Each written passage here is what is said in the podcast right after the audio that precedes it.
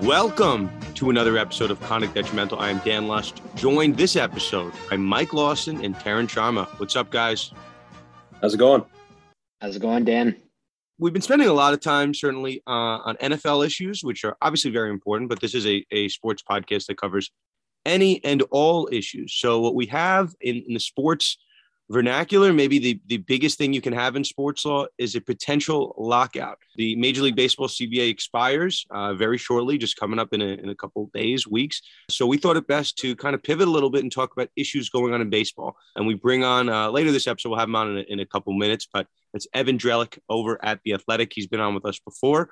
So we're going to talk all things Major League Baseball CBA, this $500 million grievance that Manfred and Tony Clark were duking out, maybe potential expansion, as we've been talking about with the St. Louis Rams saga. Obviously, Oakland Athletics maybe are potentially moving, um, and then some issues with baseball arbitration. So a lot to go over with Evan. I don't, I don't know, guys. I feel like we we we uh, we have some other baseball. Does anyone know what I'm talking about? Yeah. How about those Guardians? How about the Guardian sign committing suicide?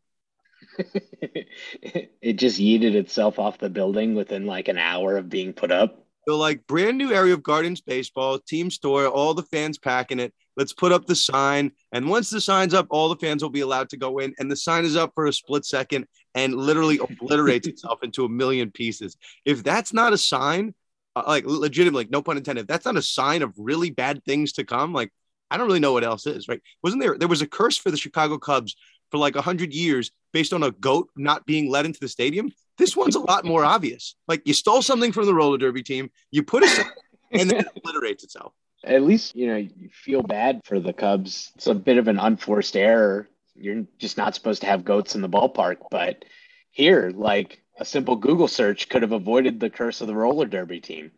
I mean, it's a it's a fair rule. Don't allow a goat in the stadium, and then the guy puts a hex on everyone, right? I guess the curse of the Bambino is a little bit more legitimate. Like you trade Babe Ruth, you kind of have it coming to you. This is a little bit closer to the curse of the Bambino, right? Like you kind of know you have this special player who's a you know this fantastic pitcher, probably in BP's smoking homers, and you trade you sell him for some. You guys probably know baseball stories. They sold him to like fund some show. The owner was doing yeah. like Broadway, yeah, Broadway yeah. show. Yeah, Broadway. In the era of of Cleveland baseball, I think this is as good of a curse as any. And you know what? Maybe we're the first podcast to mention, you know, we're the first one to spot a legal issue. We're the first one to note that this is the curse of the roller derby guardians. I, I think that's fair. I think the worst part about this that we've seen come out is the fact that the roller derby guardians are maintaining the Cleveland Guardians Twitter handle. I think that was a horrible leverage point that the Cleveland Guardians baseball team couldn't just couldn't get out from under them. So their handle is going to be at CLE Guardians. Yeah, it's at Clee Guardians. And then, you know, I had fun with this while we were researching the Real Guardians issue. You look up any team name, like even tigers.com, which is an animal, like that could go to Tiger King for all I know. It goes to the baseball Tigers, Yankees, Red Sox, you know, you, you name it, it goes to the team. Now the Indians don't they, they don't have guardians.com. That's still for sale, last I checked, for anybody to buy because they couldn't apparently afford a real website. Clevelandguardians.com goes to the roller derby team. So you know how to get to the Cleveland Guardians website, baseball team? CleeGuardians.com. What a joke. What an absolute joke. So we were trying to figure out how much this uh, you know settlement was. They're not getting the website.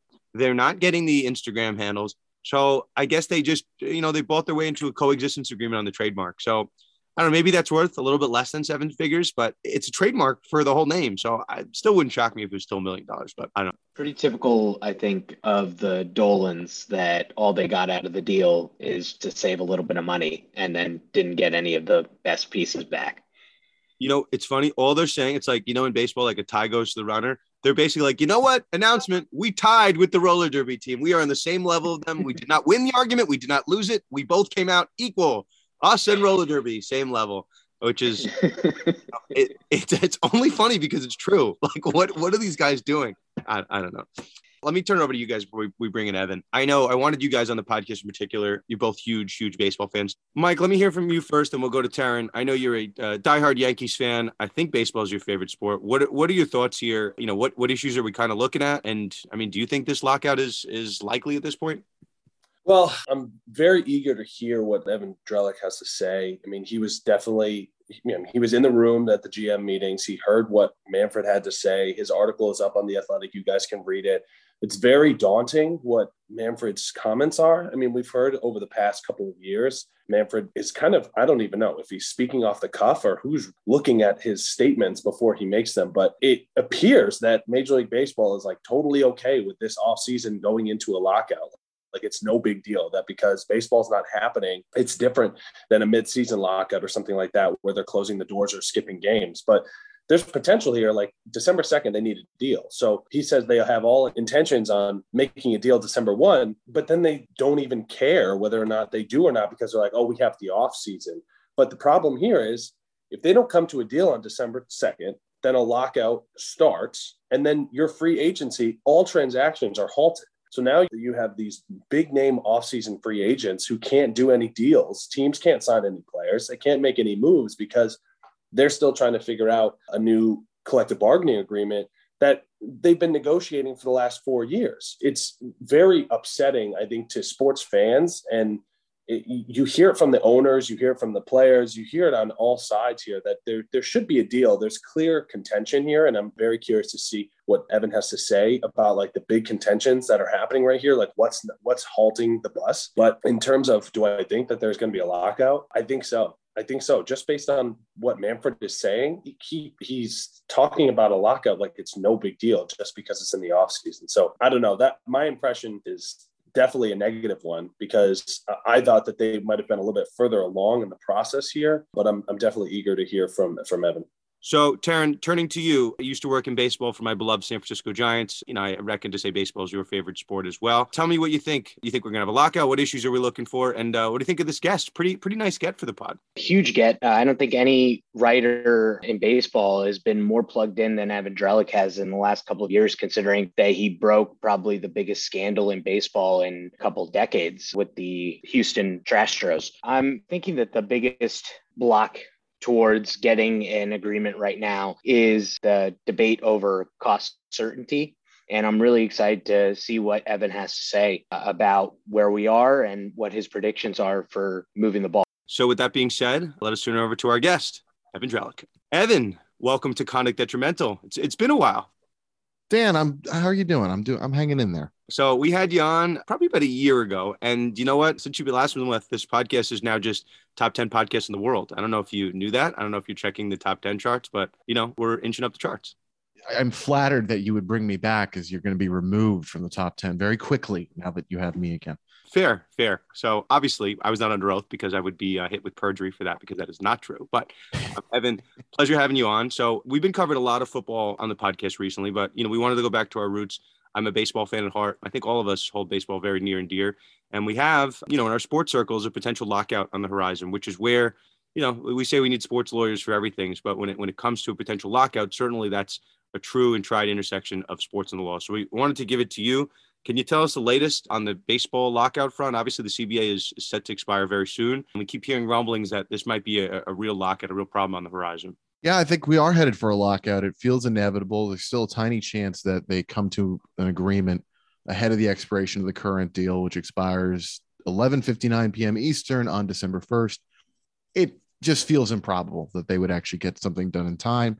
And if they don't, we're going to have a lockout starting on December 2nd and then the big question is well the first big question is how long does that go does it go until spring training or is there any interruption of games and then secondary to that or or perhaps really the primary question is what comes of it what changes do they make in this lockout if any you know who who eventually wins the labor dispute so going to be a fun winter everybody strap in I have kind of one more general question. We'll get kind of into the meat. You and I were talking last year, uh, and obviously this was the talk of, of the world, right? When we had these COVID shortened seasons, it was almost like a mini CBA negotiation because all the leagues had to get their stuff together. The only one that didn't was football, really, because football had just done their CBA. So basketball had to stop their season. Baseball, you know, had their own issues getting their act together. You know, what's your read of the room, right? Is it, I remember a year ago saying, hey, this wound is going to be a little fresh, right? They have just done these really heated negotiations over the amount of games, right? If it was going to be prorated, the salaries, and where the game is going to be played. Baseball, I think, got it the worst of anyone through the pandemic just because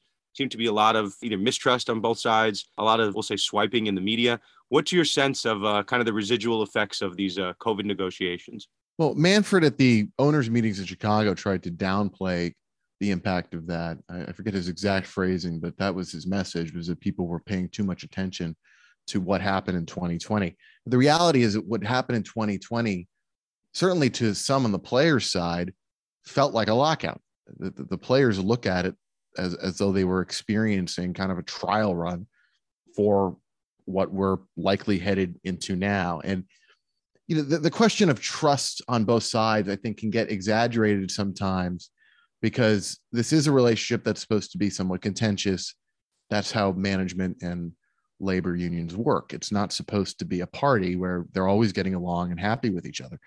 But even within that, if you remember, there was that meeting in 2020 where Manfred and Clark get together, and there were two very different versions of what happens in this meeting in Arizona between Manfred and Clark. And I, I think that strained the trust. At the end of the day, I, I think most people involved would tell you that it's really about the issues. You know even if if there is distrust what it will it will come down to is the proposals. And they're not at the point where they're not talking you know they, they've been able to make at least some progress on some of the many you know the dozens of subjects that they have to collectively bargain. Obviously they're able to work together in holding the season right? They're able to get covid protocols done. So it's not like they're not functional at all but 2020 was something that resonated particularly for players. And rob manfred did not do much to engender trust with those players. Players don't typically respond well to the commissioner one quick follow, then I want to get into the proposals. You know, Rob Manfred got dinged, and, and this was a story that that took up a lot of airspace at the time, and it's since kind of been pushed to the background. Rob Manfred had a line on, I think it was on the Dan Patrick show. I remember I was following it. You know, how many games is it going to be versus what you know what the salaries are going to be for players, and there was this whole kind of level, and, and behind it, the owners kept saying, you know, maybe through sourcing, essentially that their their position was the more games that were played, the more money that owners would lose. Now, you know, we'll never really. I mean, I'll never see behind the books. Maybe Evan, you have a beat on that, but I don't know if that was true or not true. But on the Dan Patrick show, Rob Manfred went up and said, no matter how the negotiations went with the players, it was always going to be X amount of games. So, you know, on, on our show, I remember we had an emergency episode dedicated to it.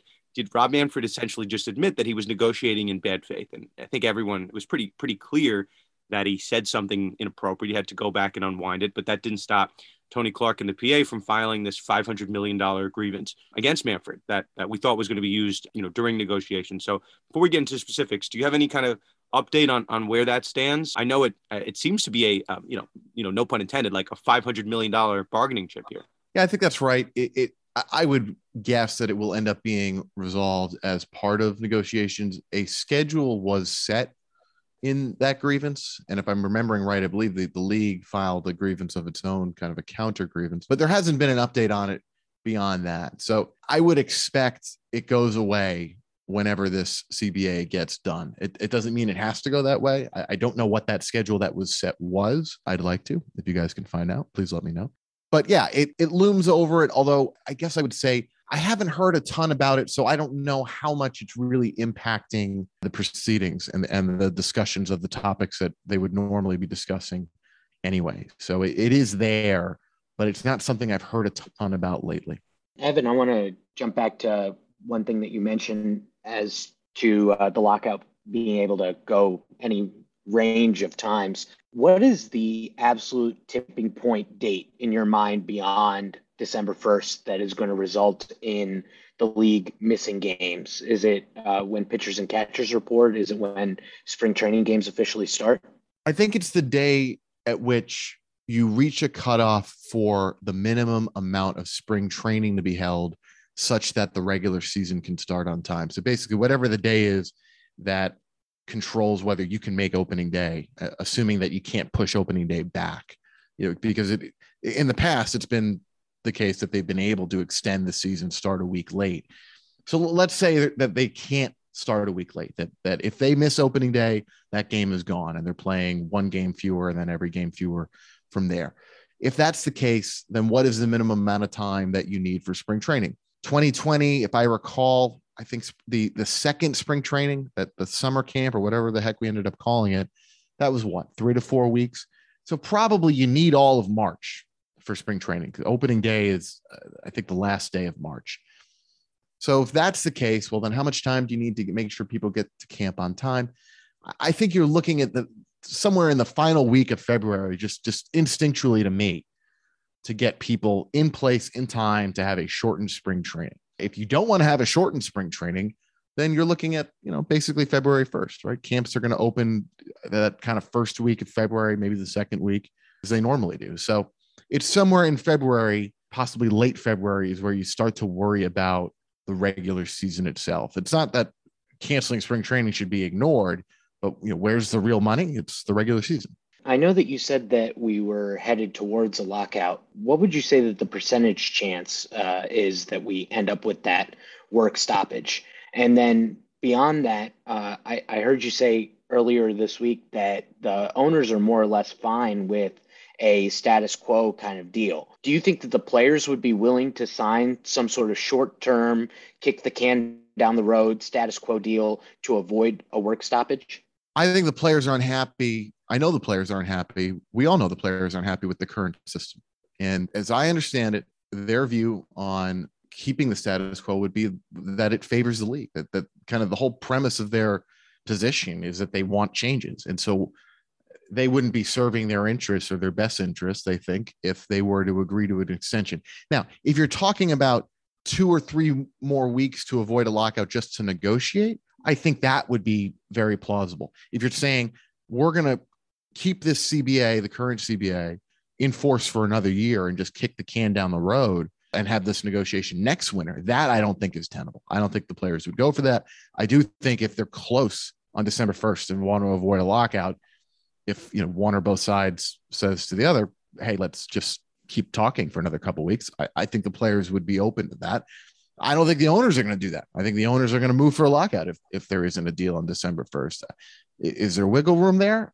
We're going to find out. You know, if they somehow do get close, but for the per- percentage chance, I think I said on another podcast earlier today. I was asked on a zero to 100 scale. I said 99. So that, that means I think it's 99%, right? I, it, even if it's 95%, it, they're so far apart with just two weeks to go. The wild card is do the proposals they make in this final week of November bring them closer? You know, do they start to get more serious or are both sides kind of ready to dig in and are going to wait to get serious until they really have to, which is later in the winter? Evan, right, just very quick, 100% or 99% chance of a lockout. But I think what fans are curious, what, what are the percentage chances that we actually lose games, right? That we don't have a full season? Is that is that 99% or is that some, you know, number below that? No, I, th- I think it's pretty low. Uh, I'm trying. I, th- I think the question was asked to me in the inverse. It was what percentage chance do we have that games start on time? Okay. I, I, if I'm remembering the question right to me previously, I believe I said about 85%. So I, I, I don't the thing for me at this point, and this can change. I, I want to be clear about that. What has not been identified on either side, at least publicly, are the issues that that they are going to plant their flag on and say, we have to have this or we're not going to work. And and I think until we have a sense of what they're I keep using phrases I don't like with this. I've said the other day, hill to die on. I'll say right now, you know, what, what is a do or die issue? I don't like bringing death into this, but we don't know what that is, right? What is the one thing or the set of things that the players absolutely will not go to work for? What is the, the same thing on the owner's side? I think it's understandable at this point that they haven't identified those things, right? Those are kind of not trade secrets, but th- those are things they probably want to keep close to the vest. They're not going to give their bottom lines at this point. But, you know, like in 94, I keep going back to this. You knew the salary cap was a thing the players were going to fight against. So, what is that thing or set of things right now that they think they have to have or they will not go back to work. We know their general concerns. We know the buckets of areas that they're concerned about. We know what they're trying to do thus far. But which of the things they're trying to do thus far do they need? Must they have? That's what we're going to find out. You said it before, Evan. I think it puts it pretty generally, but it's a great way to describe it. Like most labor negotiations, you always have this kind of contentious like fight between owners and the labor union. So I believe it was back in October, even Jerry Reinsdorf was basically knocking the players, saying that the other side, they don't take it serious until like the very end, which is why we've come all this way. And we still don't know some of these big points of contention that you were just referencing. But we would be remiss if we didn't bring up the fact that one of the biggest things in the last year we've been talking about, I mean, not just the last year, but for the last, you know, since the last signing of the, the last CBA was service time manipulation and arbitration process. I mean, just the beginning of this year, we had the Mariners president, Kevin Mather, having comments basically how he blatantly did service time manipulation for Jarred Kelenic. And there was a whole process that happened after that. And it's just right now, it's not outlawed or it's not, you know, eradicated in the CBA. So do you see that as a, as a big point of contention in how the Major League Baseball teams operate with their young players in their farm system and the arbitration process? Yeah, you know, arbitration and service time, I guess they're connected, but they, they can also be a little different. The notion of when you bring up a player, uh, somebody who's well versed in all this said to me that it, it's essentially impossible if you have a system that is based on counting days to create one that can't be manipulated. Right? Like, what is that mechanism that you can put in that you could forever avoid it? And so that might be the case. You know, with what the certainly one of the two big buckets of the players is getting players paid more when they are younger. So the players to this point have proposed a few different things a, a, large performance bonus pool for young guys pre arbitration. They want to get guys to arbitration in two years instead of three for first time eligibility. They also, even at, at the upper end, getting to free agency, in some cases, they want guys, depending on their age, to be able to get to free agency after five plus years rather than having to wait the the full six. So the union is trying to do different things to address I don't know if we want to call it the plight, but the plight of the young players. And you know, they're they're certainly understood to be the most cost-effective type of players, and that's why teams are making all all the moves that they are. Now, when you get to the arbitration system, it's a little bit of a different set of issues where the players they don't enjoy the contentious nature of hearings and neither do teams, but the players also don't want to give up a mechanism that allows them to argue for higher salaries. If you go to this system that the league has proposed, it's it's set, it's predetermined. Well, the first proposal is a predetermined amount of money that would go to the the arbitration eligible players or players that are currently considered to be arbitration eligible. And then the second proposal is where we saw them saying, all right, instead of a predetermined amount of money, we will do this based on war and, and FanGraphs' version of, of war but you know the player the players don't want that type of system. And i think the owners know that. And i think they probably knew that when they made the proposal. It's not going to go anywhere. I, I i at this point don't see those overarching major systems changing right? I would be surprised if we come out of this and arbitration is just gone. Players like it. Agents like it. It's a place where agents earn some of their money and agents do have some influence in this process. They have influence on players and, and they certainly are involved they talk to the union. The union leadership is separate from the union, from the from the agents, but it's not a non-factor. So I don't think arbitration is going anywhere. But that overall bucket of how do you get players paid younger is front and center. Just one quick follow up. So you, you say you don't think that the system of arbitration is going to change coming out of this, but going back to what you said before, no, not going to be eliminated. Doesn't mean it doesn't change. I don't think it's going to disappear. Right, right. So definitely, when it comes to you know increasing pay and this bonus system that you mentioned for younger players, I think we've seen a, a big push for the minor league system. Obviously, a huge issue last year during the COVID era was the cutting of these 40 minor league baseball teams. And then now we just saw that came out where minor league baseball teams have to house minor league players. And it's definitely a big push for these younger players to get some more help and support here. So when it comes to the increasing these bonuses, do you, do you see that as more realistic to be an outcome of this as opposed to, like you said, like a, an all out cancellation or change of the arbitration process? Well, you could put a dollar figure on those bonuses, right? And and and and it and that's kind of if you look at everything that's happened thus far. I don't think I've said this anywhere else. Maybe at the bottom of the story recently, but like if you really boil down what's happened so far, it's the players saying we want changes, and the owners saying, sure, you can have these changes, but you're you're taking the money from one spot, moving it to another, right? And, and the players' argument is, no, no, no, we think you we can we we don't have to give back the money here. You you should just pay us more in this area. So it's as realistic as the owners are willing to pay the money and whether or not they're willing to do so without that money coming back to them in, in some form in return. I mean, that's really the crux of the whole thing. I don't know if that answers your question well, but yeah, it's certainly it's a reasonable thing. But if, if it comes with a price tag of several hundred million dollars, that's and that might be high for, for what we're talking about here. But whatever the price tag is on that mechanism, that's what the owners are going to be thinking about. Well, I think we saw that earlier too, earlier this year when we the proposal kind of came out where there was the offer of a, a payroll floor to make sure that teams had to spend at least amount this amount of money. But in the counter side of that, they also said, but we're going to lower the luxury tax threshold. So it penalizes teams to go over that again. So I, think to that point, they're gonna they're gonna there's gonna be pull on both sides.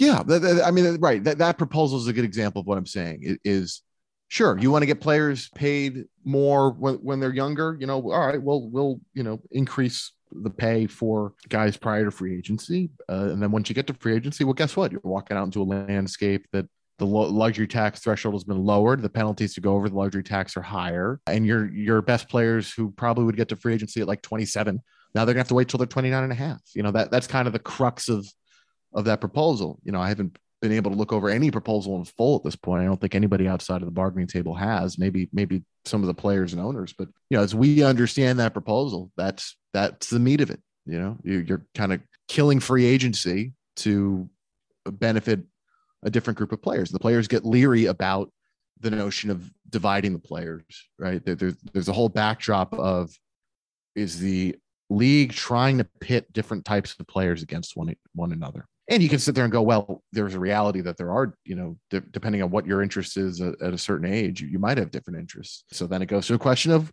well what's in the best interest overall? What helps grow you know the players overall take? So there's you know just a lot of fun nuance involved. Evan you mentioned at the end of your story. And I think at the end of your most recent story, there was this quote that you included from Commissioner Manfred where he was talking about his legacy. And he said, whatever my quote unquote legacy turns out to be, it's going to turn out to be. And all I can do is give my very best every single day. In your experience, does Commissioner Manfred strike you as somebody that is would be concerned about his legacy? Is this kind of puffery and maybe like a false humility or a, a false kind of laissez-faire attitude.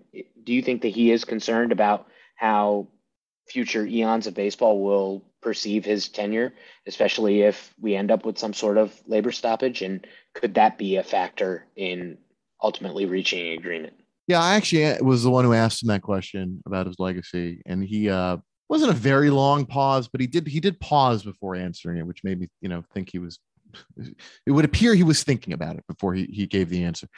I think in with things like this, it comes back to a little bit of intuition. Eh, like most often, like you know, think about when a player gets traded and you what was the player thinking about this, this, and and that related to yeah, of course they were, right? Like it, it's a human basic human thing, I think. So if you know, if you were the commissioner or if somebody else was the commissioner, would you be concerned with your legacy? Hell yeah. Yeah, you would think about it. Now, does that mean you are uh, become negligent in what your job requires for that legacy or, or kind of uh, ignore a, a, a different element of your job for that legacy? I, you know, that maybe that's where it gets interesting.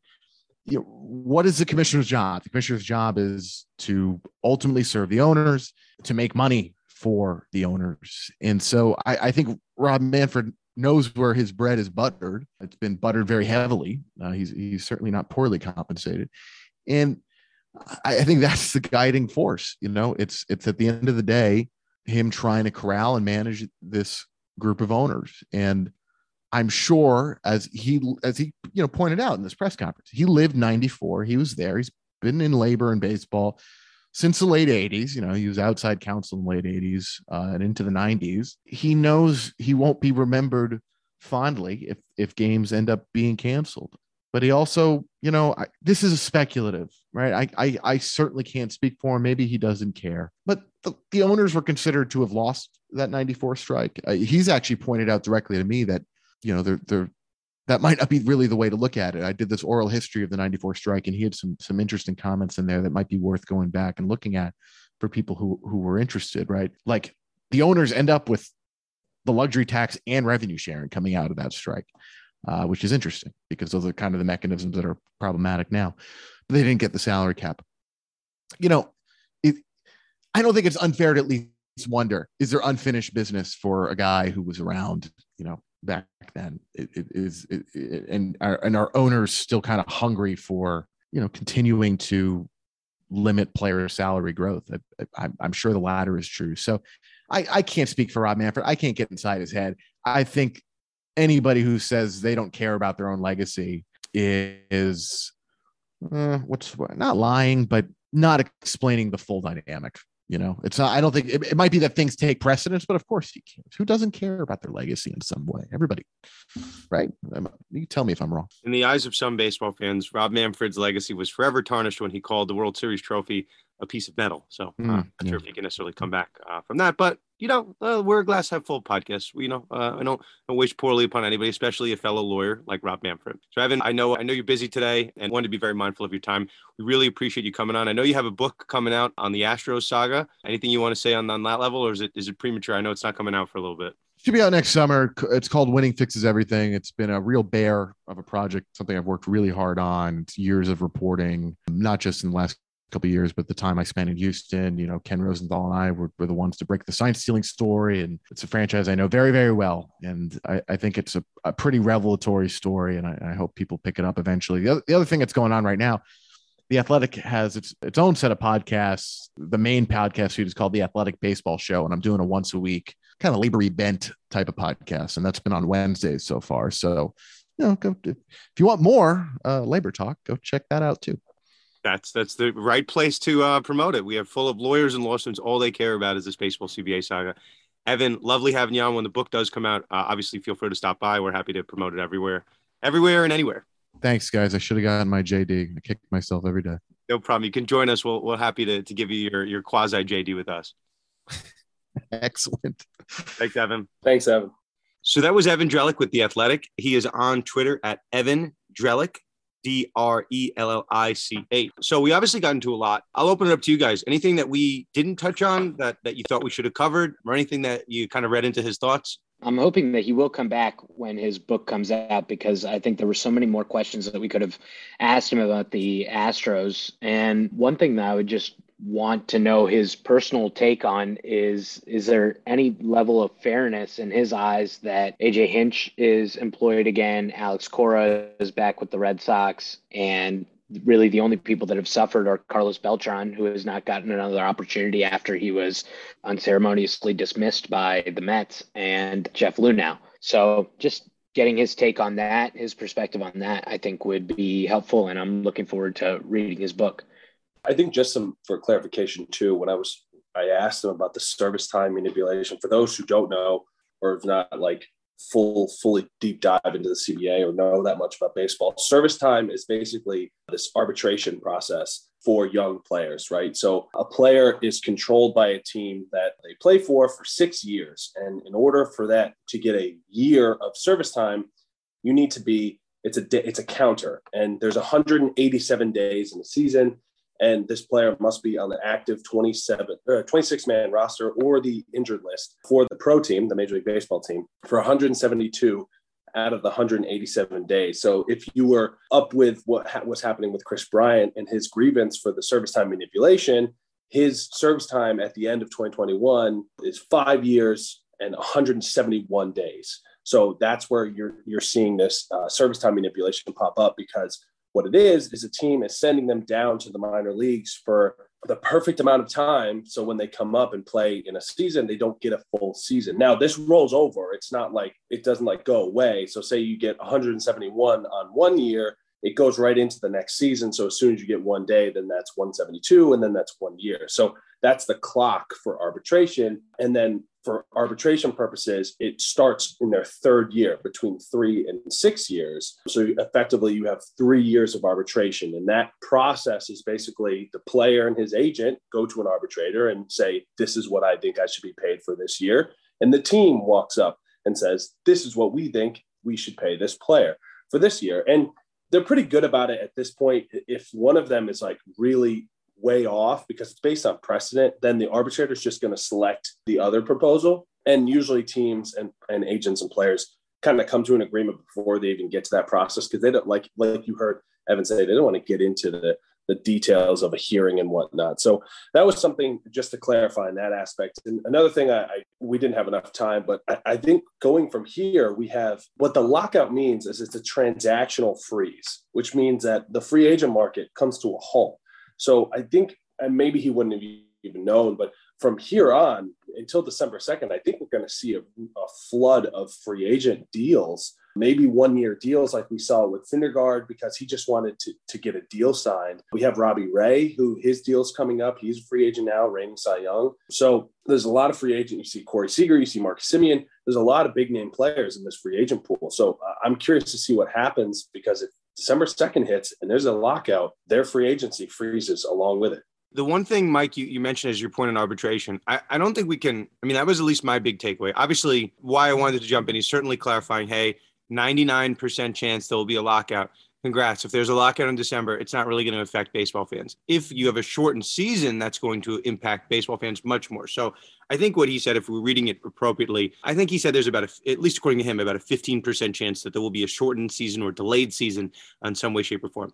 That's probably the number you should pay attention to. We're not we're not a doom and gloom podcast. We're not telling you. And I, I wanted to make sure he, he said what he meant what he said, and it turns out there was somewhere in the middle. So he thinks there will certainly be a lockout but he is much less confident there will be a shortened season. So I remember probably it was 2012, but basketball had a shortened season of 66 games. I think I think if memory serves, that's our last one of our four major sports to have a shortened season because of a, a, labor strike. I think that's right. Certainly 94 baseball season, people, everyone will, will cite to that. But I think that's the last basketball one in the NBA is our last. He did, there is something interesting, you know, so you guys know I used to work in baseball arbitration. I coached a competition at Fordham. I competed in it, the, the Tulane baseball arbitration competition.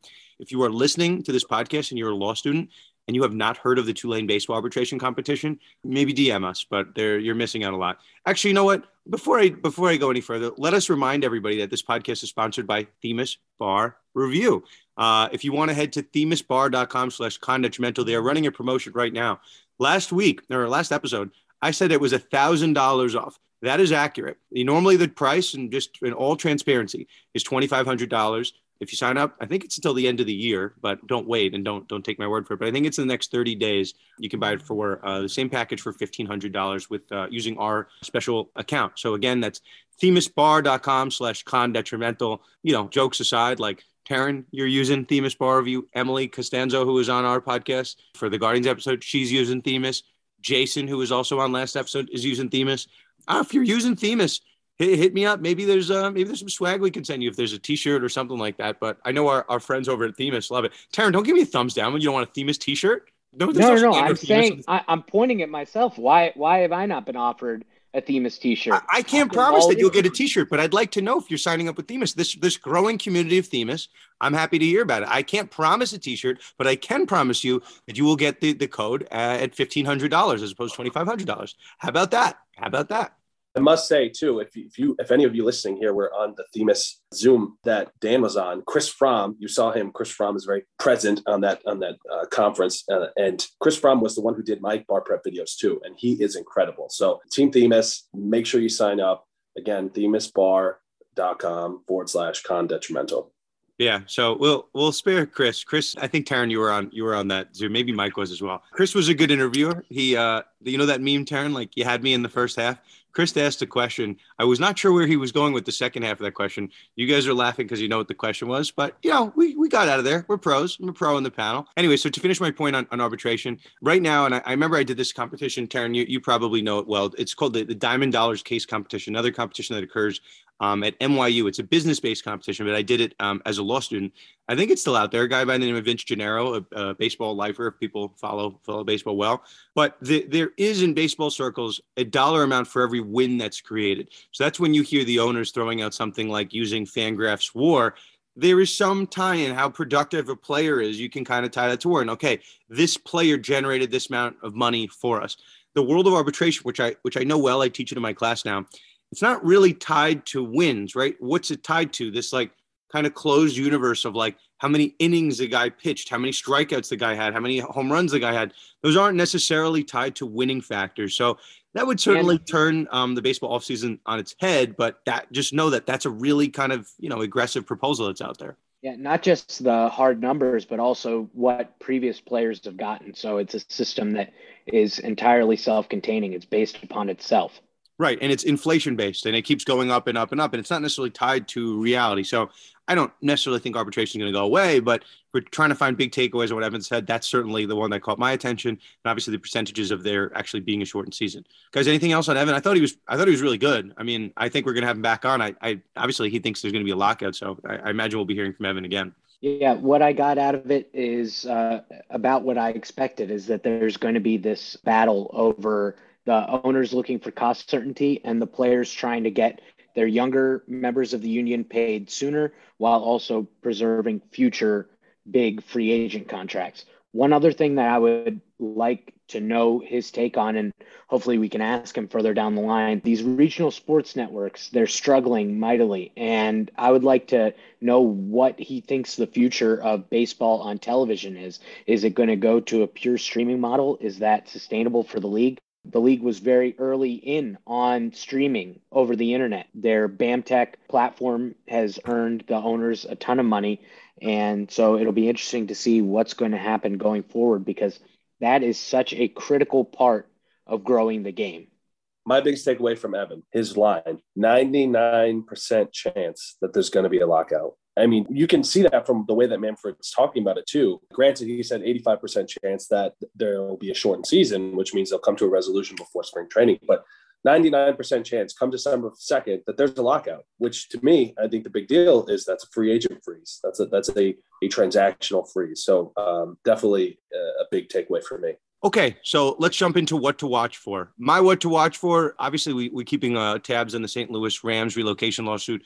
Dan Wallach, uh, this is a travel week. I'm told that Wallach actually might be uh, in the United States this week. He uh, running joke on the podcast is that he wasn't actually in Russia, that he was somewhere else. But Dan uh, has been in Novosibirsk, Russia, for a year plus at this point, and and uh, he has confirmed that he will. He, he is in the middle midst of a, a travel. So I don't know when Dan will. I think he just said he just tweeted he's in Miami. I don't know if I believe it though. I don't know if I believe it. Did the geotag say he was in Novosibirsk or did it say he was in Miami? Let's double check it. But uh, and anyway, why I mentioned we're keeping tabs on the Ram stuff. Uh, well, Dan will be back on uh, for our next episode. But we had a really big development. Um, we're gonna have the well, I guess, I guess here's the long and short. We had our last episode that Stan Kroenke offered $100 million. The the update now, and it's from Ben Fisher at the Sports Business Journal, who's been on this podcast, who's been on this podcast before. Mike is showing me with his phone that Dan is tweeting with his location tag in Miami. So, Dan, breaking news, breaking news. Dan is in the United States of America. An update from Ben Fisher at the Sports Business Journal, who has been on this podcast, is that Stan Kroenke is essentially, right? We, we said he's making a $100 million offer. Uh, and I asked AJ, is that a global offer with other owners or is that a solo offer? And AJ essentially said it was a solo offer. So Ben Fisher's reporting goes one step further. It seemingly Kroenke is going to put up money to try to settle this case in isolation without the NFL. So I'm not sure how effective that would be. I do think that's a bluff. I don't think City of St. Louis wants to settle alone with Kroenke, the guy that you know. I, I think constituents of St. Louis, certainly the lawyers are are not going to factor this in. I wouldn't think, but I, I, I think the the real you know pint of blood element to this lawsuit was putting Kroenke on the stand uh, and really you know twisting the knife in. I think from a culpability standpoint, if Kroenke is is likely and the Rams are the most culpable party in all of this, if they're the ones orchestrating this fraud, I don't know why you would settle with them independently and not with the NFL. Friend of the show, John Siggety, who has uh, he's he's written for us before. I, I you know I feel like I know John pretty well at this point. Raised a really good point on Twitter, and he said even if you settle up right with if St. Louis settles with you know with Kroenke, there are these third party claims that the NFL can still have against Kroenke. So Kroenke doesn't really get out if he settles like it's not he doesn't just pay that 1 billion and he's done. He pays the 1 billion then he still would have to fear the NFL owners coming after him with these third party claims. And that's this, this fancy term of indemnification that we keep talking about. So, you know, my what to watch for, there's a mediation scheduled for Tuesday. Stan Kroenke, at least per reports, views this case as being somewhere between 500 and 750 million dollars, at least for his contribution and there's mediation on on Tuesday. You know, so a couple days. So yeah, I'm I'm excited to see certainly what what comes of the mediation, and this could take a very different turn if he somehow settles. My gut is that he's not going to settle alone with Kroenke, but I, I do think um, sourcing is that supplying pressure on these other NFL owners to uh, to start ponying up. Thanks for the update, Dan, on the Rams. Um, definitely something to keep our eye on as that moves forward and closer to trial. My what to watch for here is definitely some daunting news coming out of the tennis world. We have Chinese tennis star Peng Shuai has accused a, a high member of the, the former member of the Chinese Communist Party, uh, Zhang Gaoli. And right after that report came out, it was deleted. And ever since then, she has been missing. And there's just been a, a numerous amounts of tweets of trying to locate Peng Shuai and the WTA and their chairman and CEO, Steve Simon, has been trying to contact her and trying to, to locate her whereabouts. Uh, what really came out was a Chinese state affiliated media company released a statement that said that this was an email from Peng Shuai, basically her saying that she's okay and she she's fine, you know, that but it, it was it, it didn't appear as if it was from her.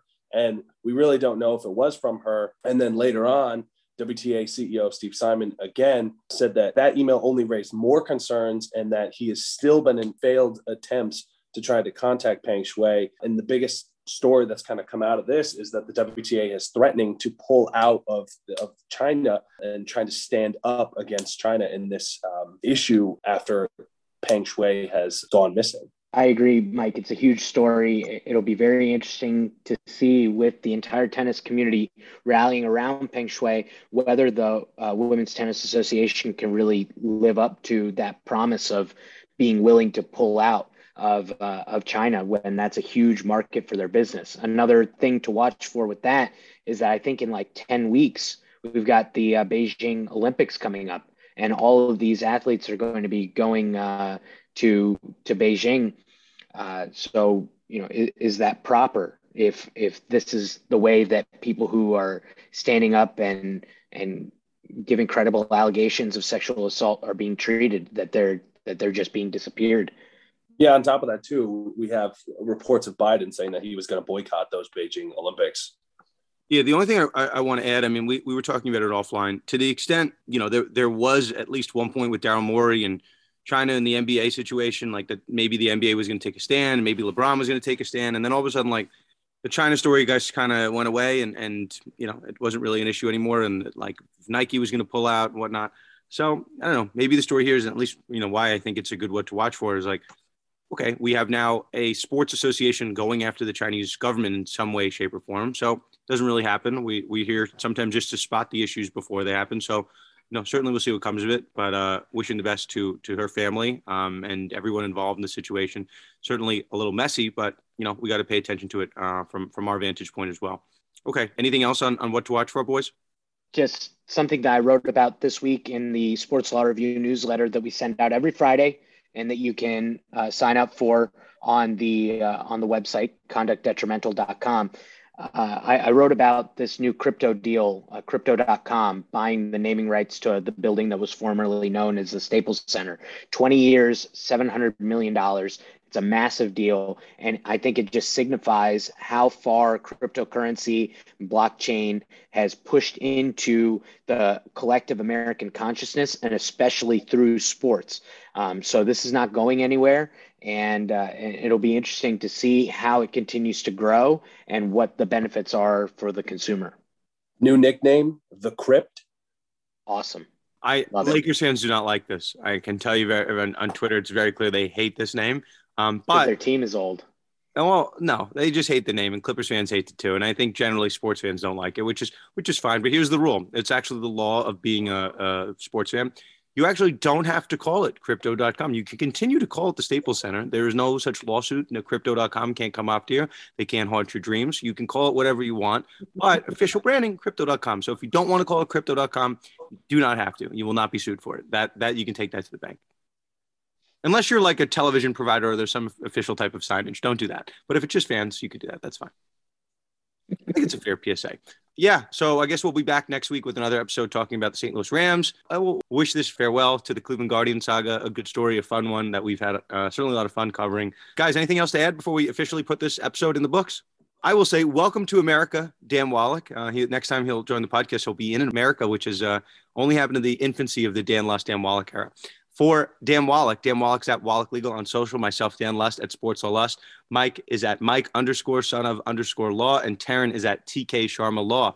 And of course, the podcast is at Con Detrimental. Big thanks to everyone that's been leaving us reviews. We're up to we're up to a lot of reviews. I don't want to tell you how many we have, but it's much more than we had about a week ago. So certainly appreciative of that. If and if they and if they leave five star reviews, we're going to read them on the podcast. So they should fair. leave five star reviews. Once we hit the certain milestone that we're we're very close to, we will start reading them on the air. But yeah, certainly appreciate the podcast. Certainly picking up a lot more steam in the last few weeks. So certainly appreciative of that. For Dan, myself, Mike, Tarun, Stephanie, Jason, Emily, and everyone else who's been on this podcast. We will see you next time on another episode of Conduct Detrimental.